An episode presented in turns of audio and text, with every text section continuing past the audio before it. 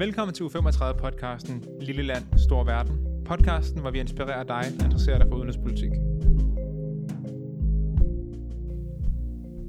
Kære Malene, velkommen til podcasten. Tak. Godt at have dig med. Uh, vi havde egentlig håbet, at den nye uden, uh, europapolitiske aftale ville være udkommet, når vi optog det her afsnit, men uh, det er ikke tilfældet. Så jeg mener lige om uh, til vores lyttere, at uh, det, der bliver sagt i samtalen, er optaget her midt i november, uh, inden den europapolitiske aftale. Men først, Malene, vil du præsentere dig selv? Har du altid været interesseret i EU og udenrigspolitik, eller hvordan startede det for dig? Jeg tror altid, jeg har været interesseret i politik, og meget hurtigt blev det, øh, blev det øh, EU og udenrigspolitik. Øh, jeg tror faktisk, det er fordi, jeg oprindeligt interesserede mig enormt meget for suverænitet. Øh, og når man kiggede på EU, da jeg var, det er jo mange år siden efterhånden, jeg startede det her game, øh, når man kiggede på det europæiske samarbejde, så, øh, Øh, så var der noget, som ikke stemte rigtig øh, overens med de teorier, jeg havde lært i international politik om, at stater kun varetager deres egne interesser og afgiver aldrig suverænitet osv.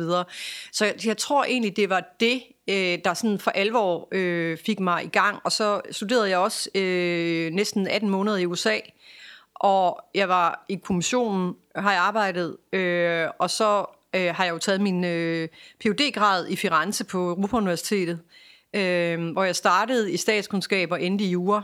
Øh, så jeg har sådan en dobbelt, øh, dobbelt identitet, kan man sige. Øh, men, men den måde, jeg studerer jura på, og også når jeg studerer Europa ud fra et juridisk perspektiv, så er det meget med, med det politiske briller. Øh, eller jeg ser juraen på en anden måde, end jurister gør, og jeg tror, det er er en kæmpe fordel. Men jeg startede egentlig som, øh, jeg troede, jeg skulle være operasanger, øh, så jeg har aldrig svært ved at tale et auditorium op, fordi jeg har øh, er trænet, øh, trænet i klassisk sang. Øh, det fandt jeg dog for kedeligt, øh, og så gik jeg til statskundskab i stedet for. Så det, øh, det er lidt min baggrund. Var du mest til de italienske opera, eller? Åh ja, Wagner. Wagner. Ja. Modtaget. nu til noget lidt andet. Øhm, I tirsdags var europæiske leder og rådsformand øh, Charles Michel øh, samlet i København for at tale om, hvordan vi sikrer et stærkt EU, blandt andet i afsæt i, hvordan EU kan forbedre sin beslutningsgange for at blive handlingskraftige. Øhm, hvad var det interessante ved dit møde, når man spørger dig? Jamen, jeg synes jo, det er så morsomt at følge hele det her omkring udvidelse og Ukraine i øjeblikket. Øhm, der er jo nogen, der er virkelig, virkelig kompetente og dygtige til alt det sikkerhedspolitiske. Jeg interesserer mig øh, netop med min, med min, øh, med min EU eller min, min, min sådan juridiske kasket, øh, interesserer jeg mig rigtig meget for øh, sådan det arkitekturen på det europæiske samarbejde. Øh, hvordan får vi det til at fungere med så mange lande? Øh, og hvad er det for nogle udmeldinger, der kommer? Jeg har bemærket, øh, også fra dansk side, at man er enormt optaget af at tale om det geopolitiske og om nødvendigheden, mm. nødvendighedens politik, er det ikke sådan, man kalder det? Mm. Øh, men man er meget, meget ked af, øh, så snart der kommer spørgsmål, der angår, okay, vi siger, vi skal optage x antal lande, ni lande, eller hvor meget det nu ender med at blive. Øh, hvordan forestiller politikerne sig så, at det europæiske samarbejde skal kunne fungere? Mm. Øh, fordi enhver, der har fulgt EU's udvikling gennem mange år, som jeg har, øh, og alle traktatændringerne og alle debatterne om, hvordan træffer du beslutninger, øh, enstemmighed, fler, øh, flertalsafgørelser, øh, suverænitetsafgivelse, øh, folkeafstemninger, men også, hvordan kan EU overhovedet træde op på den internationale scene, hvis du pludselig har så mange øh, lande, og du så ikke vil tage debatten mm. om, hvordan du indretter dig. Og det kan jeg godt blive en anelse træt af, at politikerne er så berøringsangste, fordi den måde, jeg læser det på, der handler det primært om, vi lader være med at tale om det svære, så glider det nok ned. Mm. Til gengæld, så taler vi rigtig meget om nødvendighedens politik, og så håber vi, at når vi så kommer til det svære, der måske kommer til at handle om, at vi skal til at afgive suveræn, mere suverænitet, fordi øh, ellers kan vi ikke, vi kan ikke blive nogen geopolitiske aktører, som vi jo også skal øh, være. Øh, øh, uden at ændre øh, interne øh, politikgange, øh, beslutningsprocesser, Europaparlamentet skal de have mere øh, magt, skal øh, øh vi alle sammen have en kommissær i, i fremtiden.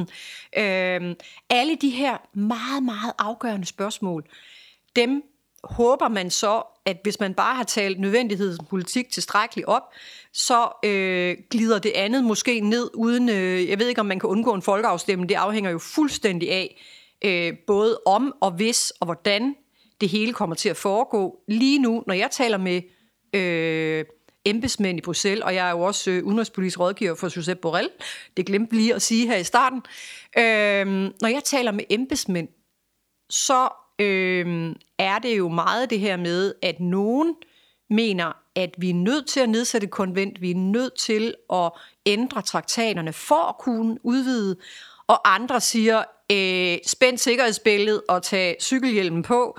Vi prøver at køre igennem på modeling through og øh, øh, ad hoc løsninger, øh, fordi hvis der er noget, vi er skrækslagende for, så er det folkeafstemninger. Og det ved vi bare, hvis man kender en lille smule til forfatningsret og de enkelte medlemslandes øh, indretninger med hensyn til folkeafstemninger, så ved vi både legitimitetsmæssigt, men også rent juridisk, så er der bare et x antal lande, der er nødt til at ændre, traktat, øh, øh, ændre for deres øh, øh, grundlove, eller øh, i hvert fald øh, have en folkeafstemning om, øh, om øh, eventuelle ændringer på, på beslutningsgangene i EU. Øh, og derfor så øh, er der altså sådan ligesom to hold. Dem, der siger, det er nødt til at være transparent, det er nødt til at være legitim, vi er nødt til at tage debatten. Og før Ukraine overhovedet bliver medlem, altså nu, nu er de jo blevet, øh, eller man regner med, man, man siger ja til, at de kan blive kandidat til, mm. altså, øh, hvad hedder det, klar til forhandlinger. Øh, så kommer der jo til at gå en rum tid. Øh, og, og skal man bruge den tid til, er der nogen, der siger, eller spørger om, øh, til at øh, vi selv øh, finder ud af, hvad vi vil, øh, og hvordan vi indretter os, øh, så vi kan træffe beslutninger effektivt, fordi det er det, det handler om, effektivt. Mm. Øh, eller øh, det andet hold, som siger, øh, nej, nej, nej, nej, det, det, det går aldrig, det går aldrig. Øh, så vi øh, laver passerelle. Mm. Øh, det handler om, at man bruger traktaterne på en måde, som man alligevel kan overgå til flertalsafgørelser uden traktatændringer. Øh, det, der hedder enhanced cooperation, er også en mulighed, nemlig at de lande, der har lyst, går videre, mens andre bliver tilbage på perronen. Øh, der kan være alle mulige juridiske øh, krumspring, så man, eller Europa i flere hastigheder, hvor man ikke ændrer traktaterne, men måske laver nogle klubber, mm. øh, hvor nogle lande er med, andre er ikke med. Øh, Macron har jo allerede lavet det her political, European Com- Political Community. Um, så øh, der er, vil jeg sige, øh, øh, der er den der modeling through øh, vej, og så er der den transparente, demokratiske vej. Det lyder selvfølgelig pænt og pænere end det andet. Det er, ikke, det er egentlig ikke min intention. Men jeg vil bare gerne understrege, at det er to meget forskellige veje. Øh, og det er muligt, at at, og jeg har på fornemmelsen meget klart og tydeligt, at den danske regering helst vil øh, modeling through-vejen. Mm. Øh, der er så andre lande, især Tyskland, Frankrig, vil gerne den anden vej. Øhm, og, øh, og, og, og det er lidt det er lidt der, vi, vi står, men, men der er ikke engang en debat om det. Der er jo ikke engang altså, nogen, der har interesse i, skråstreg, lyst til, at tage den helt grundlæggende diskussion. Hvad konsekvenserne vil være af bare at gøre EU mere og mere kompleks.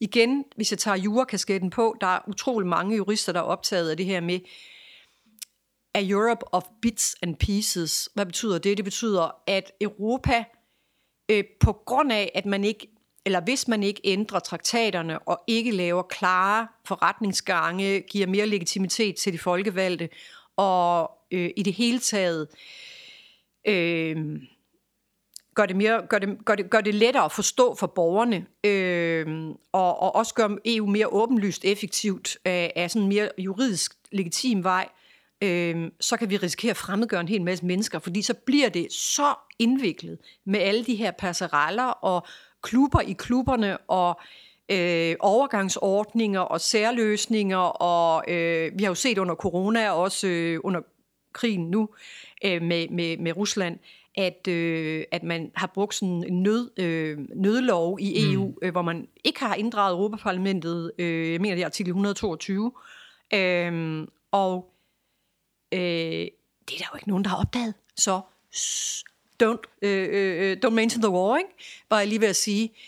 Øhm, men, men altså igen, jeg tror, det, jeg, jeg er lidt, jeg er lidt øh, øh, hvad hedder det, miljøskadet af min juridiske tilgang til meget, at, at faren er, at du måske godt kan løse nogle konkrete problemer, der er meget presserende her og nu, ved at gøre det på den måde.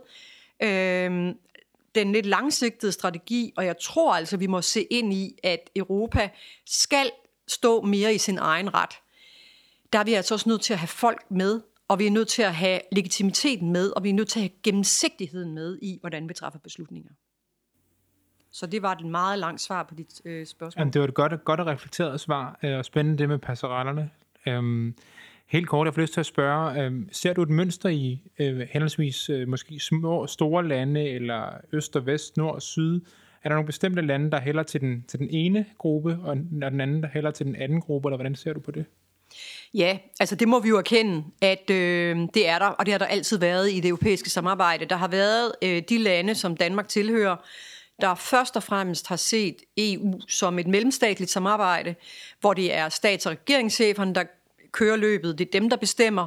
Det er øh, ministerrådet og øh, det europæiske råd, der er det vigtige. Alt det andet er sådan set en form for støj, hvis jeg skal være lidt grov.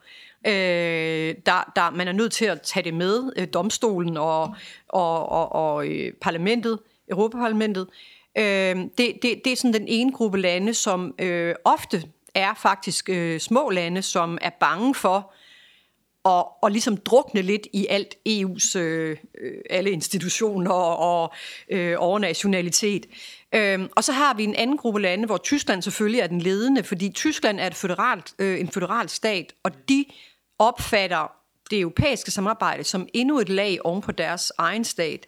Så de har ingen problemer med, øh, faktisk insisterer de på, at EU skal gøres mere og mere øh, øh, hvad skal man sige, øh, transparent, demokratisk. I deres optik er demokratisk at give Europaparlamentet mere magt. Mm. Gør de folkevalgte, de eneste folkevalgte, give dem mere magt. Det er slet ikke den måde, man ser det på i Danmark. Der ser man demokrati som øh, at give øh, mandat til øh, den pågældende minister, og øh, altså det europæiske råd som, som der, hvor, hvor øh, beslutningerne skal træffes. Øh, og det er altså de to, hvad skal man sige, øh, det er de to perspektiver, øh, visioner for, for, for et fremtidigt Europa, øh, vi står med. Og, og selvom man godt kan tænke, ah, men er den danske øh, intergovernmentalistiske mellemstatslige tilgang ikke efterhånden ved at være noget bedaget? Øh, hvis man ser på øh, EU-rettens forrang, øh, hvis man ser på, hvor meget magt Europaparlamentet har fået over tid, øh, jo, det er det, men der er forskel på, hvordan realiteterne er, og hvordan du som politiker gerne vil have dem til at se ud. Mm. Øh, og derfor så er der sådan en form for to narrativer, hvor vores narrativ er, øh, mange, små, mange små lande, det er, det er ikke alle små lande, fordi kigger du på Benelux, mm. kigger du på de nye øh, baltiske lande, øh, øh, øh hvad hedder det, øh, nye lande, eller det er forkert at kalde dem nye, det bliver de faktisk ret fornærmet over, øh, de centrale østeuropæiske lande. Vi er ikke nye! Øh, Øh, det er de i hvert fald lige om lidt ikke længere. Øh, men, men de er meget øh, interesserede i yderligere dybere integration. Jo mere, jo bedre. Mm. Øh, blandt andet fordi de er bange for Rusland, og jo mere de sådan er, er en del af kernen af Europa, øh, jo, jo tryggere føler de sig simpelthen. Det forstår vi ikke helt, men det er sådan, det er. Øhm, og så har vi altså øh, andre lande som, som, som Danmark, som er meget mere og altid har været øh, sådan øh, lidt, lidt lunken øh, over for yderligere afgivelse af suverænitet, og i det hele taget, altså hele den her idé om, at Europa skal være, EU skal være en øh, global aktør og en sikkerhedspolitisk aktør, det er jo, det er jo på mange måder nu afskaffede vi forbeholdet, forsvarsforbeholdet, ikke? Men, men faktisk kræver det øh, også en mental, nu taler man om, øh, øh, hvad hedder det, øh, sejdenvende i Tyskland, men, men det kræver det faktisk også for os selv. Øh, det kræver faktisk en sejdenvende for alle dem, der har den her meget intergovernmentalistiske tilgang, fordi hvis du skal være en udenrigspolitisk aktør, mm. øh, hvis EU skal stå mere i sin egen ret, og jeg har meget, meget svært ved at se en fremtid, hvor vi bare er et marked. Øh, det har vi jo været, det har vi jo vendet os til gennem 50 år, 50 år siden vi kom ind i EU. Øh, og der har vi jo fortalt os selv og hinanden, og blevet ved med at fortælle os selv og hinanden, jeg er lige ved at sige, bilde os selv ind, at det her kun handlede om økonomi, og det var et marked, øh, og what's in it for me, øh, så længe er jeg med, og hvis ikke der er noget in it for me, så er jeg ude. Den narrativ, den fortælling har vi jo dyrket i Danmark. Øh, men hvis du gerne vil træde op på den internationale scene i en verden, vi står i lige nu, mm. hvor du ikke bare har en krig i Ukraine, hvor du ikke bare har et Rusland, som er mere og mere øh, øh, aggressivt, og som sikkert resten af min levetid i hvert fald ikke vil være et land, øh, du vil nærmest kunne komme øh, i hvert fald ikke tilbage til, til tilstanden før øh, Ukrainekrigen øh, med. Og du så har et Kina, øh, som også er øh, meget lidt tilbøjelig til at og overhovedet anerkende øh, de værdier, vi står for. Mm. Et USA, der måske bliver øh, vundet af, af Trump øh, for anden gang. Øh, så har jeg meget svært ved at se, og nu har vi også konflikt i Mellemøsten, hvordan vi ikke bliver presset til at være en, øh, øh, en geopolitisk aktør i en eller anden forstand. Jeg ved godt, der er mange af mine sikkerhedspolitiske kolleger, som slår sig på loven af grin øh, over det her, fordi de tænker, at vi har jo ingen øh, magt, og der er jo vi og slet ikke, bruger slet ikke nok penge på, på militær, og det er stadig NATO. Og ja, ja, ja, jeg er helt enig. Det eneste, jeg siger, er bare, hvis amerikanerne, uanset nærmest om det bliver republikaner eller demokrater, der vinder, hvis de de næste 10 år trækker sig mere og mere fra Europa og siger, solve your own problems, mm. så kan jeg ikke se andet, end at vi bliver tvunget til, øh, også inden for NATO, altså sådan en europæiske søjle inden for NATO, mm. at påtage os flere øh, opgaver, rydde op i vores egen baghave, rydde op i vores egne konflikter, problemer, og det kræver altså, at du har noget actorness, at du får noget actorness. Hvad mener jeg med det i forhold til det, jeg sagde før? Der mener jeg, at det, uanset hvad du har, tidligere har måttet mene om EU og det europæiske samarbejde, så er der ingen vej udenom, at vi ligesom på en eller anden måde også bliver i stand til at handle, bliver i stand til at sende klare signaler. Altså joken, som alle statskundskabsstuderende lærer på første semester, det er jo, hvem skal man ringe til? Ikke? Øh, hvem skal man ringe til, spurgte Kissinger, øh, gammel øh, udenrigspolitisk. Øh, han sagde, hvem skal man ringe til øh, i, øh, i Europa? Ikke? Øhm, og, og, og det kan vi altså ikke blive ved med. Øh, der, var, der var en øh, kollega i Bruxelles, der gjorde mig opmærksom på noget, som jeg faktisk ikke har tænkt over før for nylig. Øh, og det var, kig lige på Tyskland og Frankrig, som plejer at være den her øh, German-French tandem, det er dem, der har øh, styret Europa øh, de sidste 45-50 år. Øh, det, når, når de vil noget i fællesskab, så sker der noget. Mm. Men læg lige mærke til de sidste fem år, mm. fire år, under von der Leyen, og med en Macron, som har været mere og mere presset på hjemmefronten, gule veste, øh, har haft svært ved overhovedet at danne et flertal, agere øh, på den europæiske scene, og en dysfunktionel øh, tysk regering. Der har jo faktisk aldrig øh, været et så dårligt forhold mellem den fransk-tyske akse som de sidste 4-5 år. Øh, og der har aldrig været så lidt fremdrift i den fransk-tyske akse. Alligevel, så tror jeg aldrig nogensinde, EU har været stærkere, mm. og har været mere, hvad skal man sige, synlig, øh, og mere øh, kraftfuld i sit eksterne, altså udenrigspolitiske udtryk. Jeg tilskriver det ikke nødvendigvis min egen øh, semichef, øh, Josep Borrell, men jeg mener mere, øh, jeg mener mere øh, den måde von der Leyen Øh, og hun er ret kritiseret blandt hendes medarbejdere, fordi hun er kontrolfreak og sover i kontoret og har ikke nogen lejlighed på Bruxelles, men ligger i et skab og alt det her. Alle kender historien om hende. Øh, men se, prøv at se det udefra. Det er jo helt vildt. Det er jo fuldstændig vanvittigt, hvordan EU de sidste fire år nærmest er blevet identiske med hende. Hun er nærmest en dronningen af Europa. Det var hende, der løste coronakrisen. Øh, jeg ved godt, at Mette Frederiksen gerne vil have, at vi tror, det er hende, der løste coronakrisen i Danmark, og det var det selvfølgelig også. Øhm, men, men altså, at det kunne lade sig gøre, det hun fik gjort, den turnaround, når man tænker på, hvor totalt lammet den fransk-tyske akse har været, især i det lys. Mm. Øh, og så under øh, Ukraine-krigen, øh, hvordan det lykkedes med alle sanktionspakkerne, hvordan det lykkedes os af at holde sammen. Der er selvfølgelig mange, der skal have æren for det, og, og, og, og det, det er der ingen tvivl om. Øh, og også de, de små, mellemstore lande, land, land som Danmark har jo også bidraget massivt til, at det blev en succes med det her sammenhold. Øh, men jeg synes, det er ret interessant, at hvis man kigger på det gamle, den gamle fortælling om det tysk-franske samarbejde, og ser på, hvor ikke eksisterende det nærmest har været de sidste år, og så på, hvor stærke Europa egentlig står. Altså i hvert fald, hvis man ser det i et historisk perspektiv, og ser det, fra, øh, ser det udefra, så er det faktisk øh, imponerende, at vi har formået, øh, og den der vision om Geopolitical Commission, som øh, von der Leyen havde til at starte med, mm. da hun lavede sin første tiltrædelsestale, hvor hun talte om det der, og alle sad sådan lidt og grinede, ikke? og tænkte, ja, godt med dig. Ikke?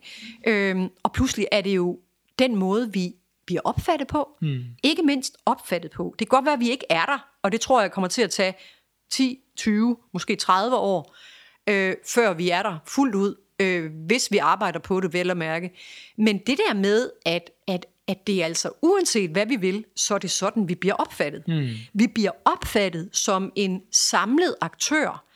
Og lige præcis det øh, passer ikke så godt ind med det her danske narrativ om, at vi bare er med i en international organisation, hvor det er stats- og regeringscheferne, der kører øh, løbet, og, og man ikke afgiver mere suverænitet, og vi i det hele taget, øh, ja, ja, ja, nu, vi kan også trække os ud igen. Ikke?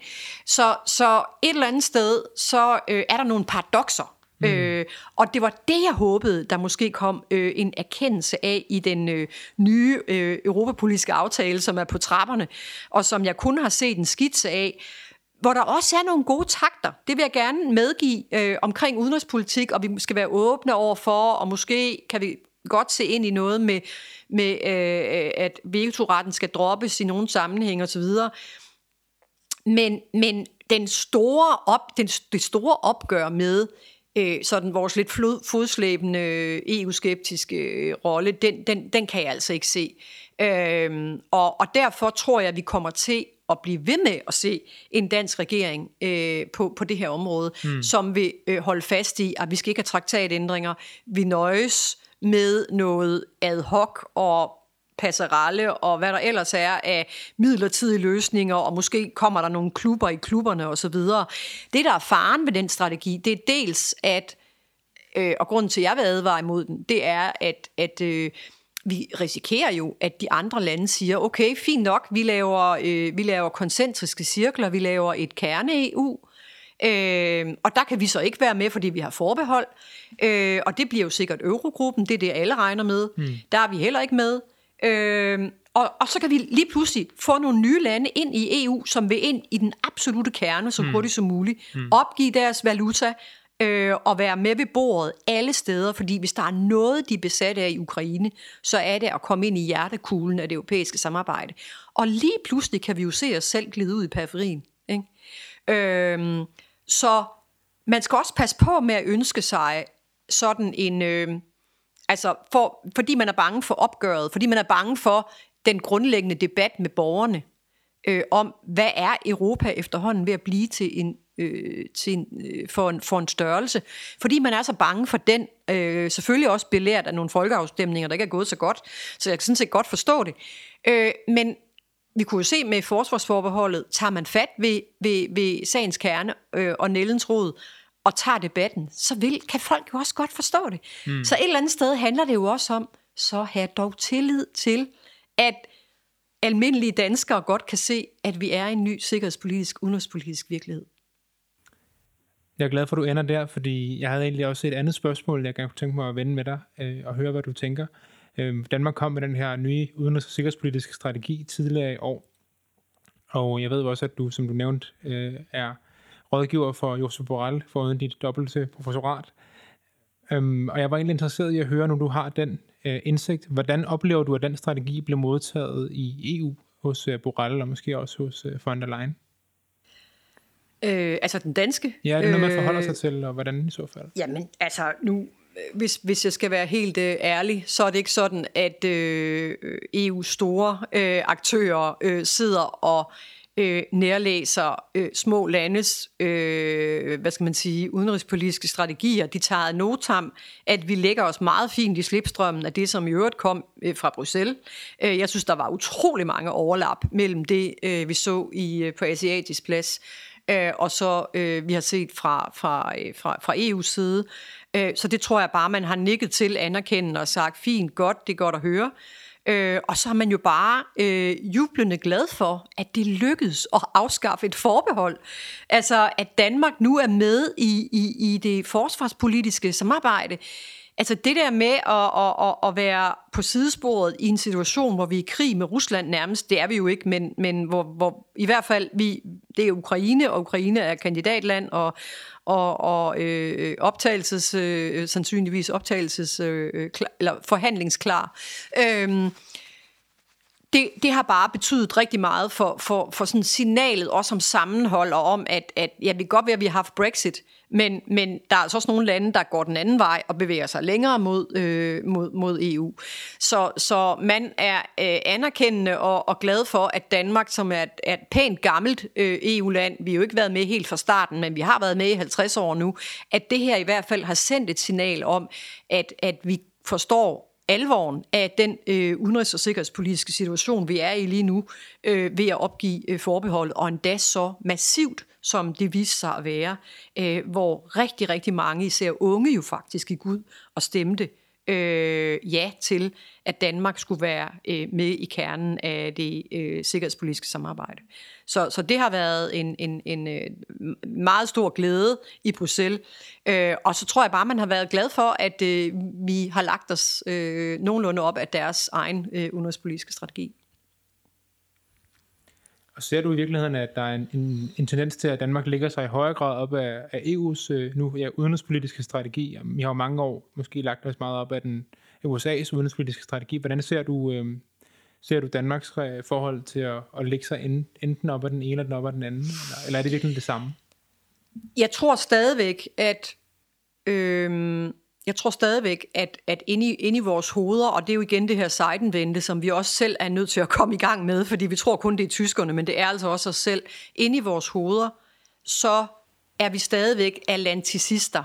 Der er mm. vi stadigvæk meget orienteret imod USA. Vi var jo også nærmest øh, øh, slyngveninder med britterne, det er vi jo stadig, men vi var sådan nærmest øh, øh, en millimeter væk fra, fra deres øh, positioner i, i EU-forhandlinger osv. Øh, så, så jeg tror, vi er nødt til at have en, en, en, øh, en, en grundlæggende debat om det, øh, og den, den forestår stadigvæk, vil jeg sige. Men jeg tror sådan set, vi, vi, vi forstår øh, hvad det handler om næste år, når vi ser, hvem der kommer til at sidde i det hvide hus. Fordi hvis det bliver Trump, eller en, der, der, der ligner ham, øh, en anden republikaner, øh, men måske ej, mindre grad Biden, men han har jo sådan set også videreført store dele af Trumps øh, udenrigspolitiske øh, politik. Øh, men især hvis det bliver en republikaner, så øh, tror jeg for alvor, det går op for os, at, at vi er bare nødt til at øh, vinke farvel. Øh, selvfølgelig ikke til USA. Vi håber stadig, at USA vil engagere sig så meget som muligt, og i det omfang, de nu ønsker at gøre det. Men vi er bare nødt til at kunne noget mere selv. Øh, og, og derfor så tror jeg, det kommer til at give sig selv, altså, og vi får debatten på det tidspunkt. Men det kunne selvfølgelig have været rart, hvis vi, vi kunne tage den lidt før, mm. og kunne være forberedte. Øh, fordi det kommer til at betyde noget for hele vores orientering. Øh, og vi bliver nødt til at anerkende, at øh, EU skal have flere muskler, øh, og at øh, den eneste måde, man kan få flere muskler på, det er altså ved at, at, at gå fra enstemmighed til flertalsafgørelser på, på udenrigs- og sikkerhedspolitikken. Ellers så kan vi simpelthen ikke løfte den opgave, vi står overfor. Plus at vi bliver nødt til at bruge noget mere på, på forsvar, øh, så vi kan klare, vores, øh, klare de udfordringer, vi kommer til at stå overfor, og som vi allerede nu står overfor. Afslutningsvis vil jeg høre, om du har nogle gode råd til folk i starten af deres arbejdsliv eller slutningen af deres studier, som interesserer sig for EU og Europa og udenrigspolitik. Altså, jeg vil jo sige, øh, at, at man skal kaste sig ud i det, og øh, det første og vigtigste at gøre, det er selvfølgelig at, at, at, at tage på noget studieophold eller praktikophold i et andet medlemsland. Øh, jo mere, jo bedre. Jeg synes, at danske unge skal simpelthen, altså for at forberede sig til fremtiden, så, så er de bare nødt til at at få de der lidt provincielle skyklapper øh, væk og komme derud, kaste sig ud i det, øh, være frygtløs. Øh, der er så meget brug for talent alle vegne, og der er så uendelig mange muligheder. Altså øh, ikke bare i EU-systemet, det nye forsvarsagentur og NATO, de ansætter masser af statskundskaber og økonomer. Man tror, at det er kun nogen, der ved noget om sikkerhedspolitik. Nej, de har også en politisk afdeling. Der er masser af muligheder i EU's udenrigstjeneste. Øh, konstant stillinger slået op alle vegne. Øh, jeg, jeg synes simpelthen, at man skal, man skal ud og have jorden og neglene og, og, og, og ud over stepperne. Øh, det vil jeg selv gøre, hvis det var mig i dag. Jeg er ikke engang sikker på, at jeg ville have gået forskervejen. Jeg tror, jeg tror nu nok, jeg ville have taget en PhD. Det er øh, på mange måder, og hvis man ser det internationalt, så er det så er det sådan, det giver sådan lige en ekstra gravity, når du sidder øh, og skal interviewe nogen eller forhandle med nogen. Øh, og, og, og det er jo også bare et kæmpe privilegie at kunne fordybe sig øh, i hvert fald nogle år i, i, i noget, som, som interesserer en så meget. Det er jo et kæmpe privilegium. Øh, men, men jeg vil kraftigt anbefale øh, alle danske unge og i hvert fald få noget international erfaring, før man eventuelt vender hjem øh, og arbejder i øh, danske ministerier eller NGO'er eller øh, hvad det nu kan være, virksomheder. Øh, så, så det der med at komme ud og få, øh, og få den internationale erfaring, det er, det er alfa og omega efter min mening. Tusind tak, og tak for et godt råd her afslutningsvis. Tak. Tak fordi du blev med, Malene. Jamen, det var så lidt. Du har lyttet til en podcast fra det Udenrigspolitiske Selskab. Podcasten er tilrettelagt af Barbara Miranda Varnø. Musikken blev lavet af Karl Emil Elling, og det er mig, Lukas Honoré, der stiller spørgsmålene. Vi er medlemmer af selskabets ungdomsafdeling U35, så hvis du også synes, udenrigspolitik er spændende, så tjek os ud på udenrigspolitik.dk-u35. Vi lyttes ved.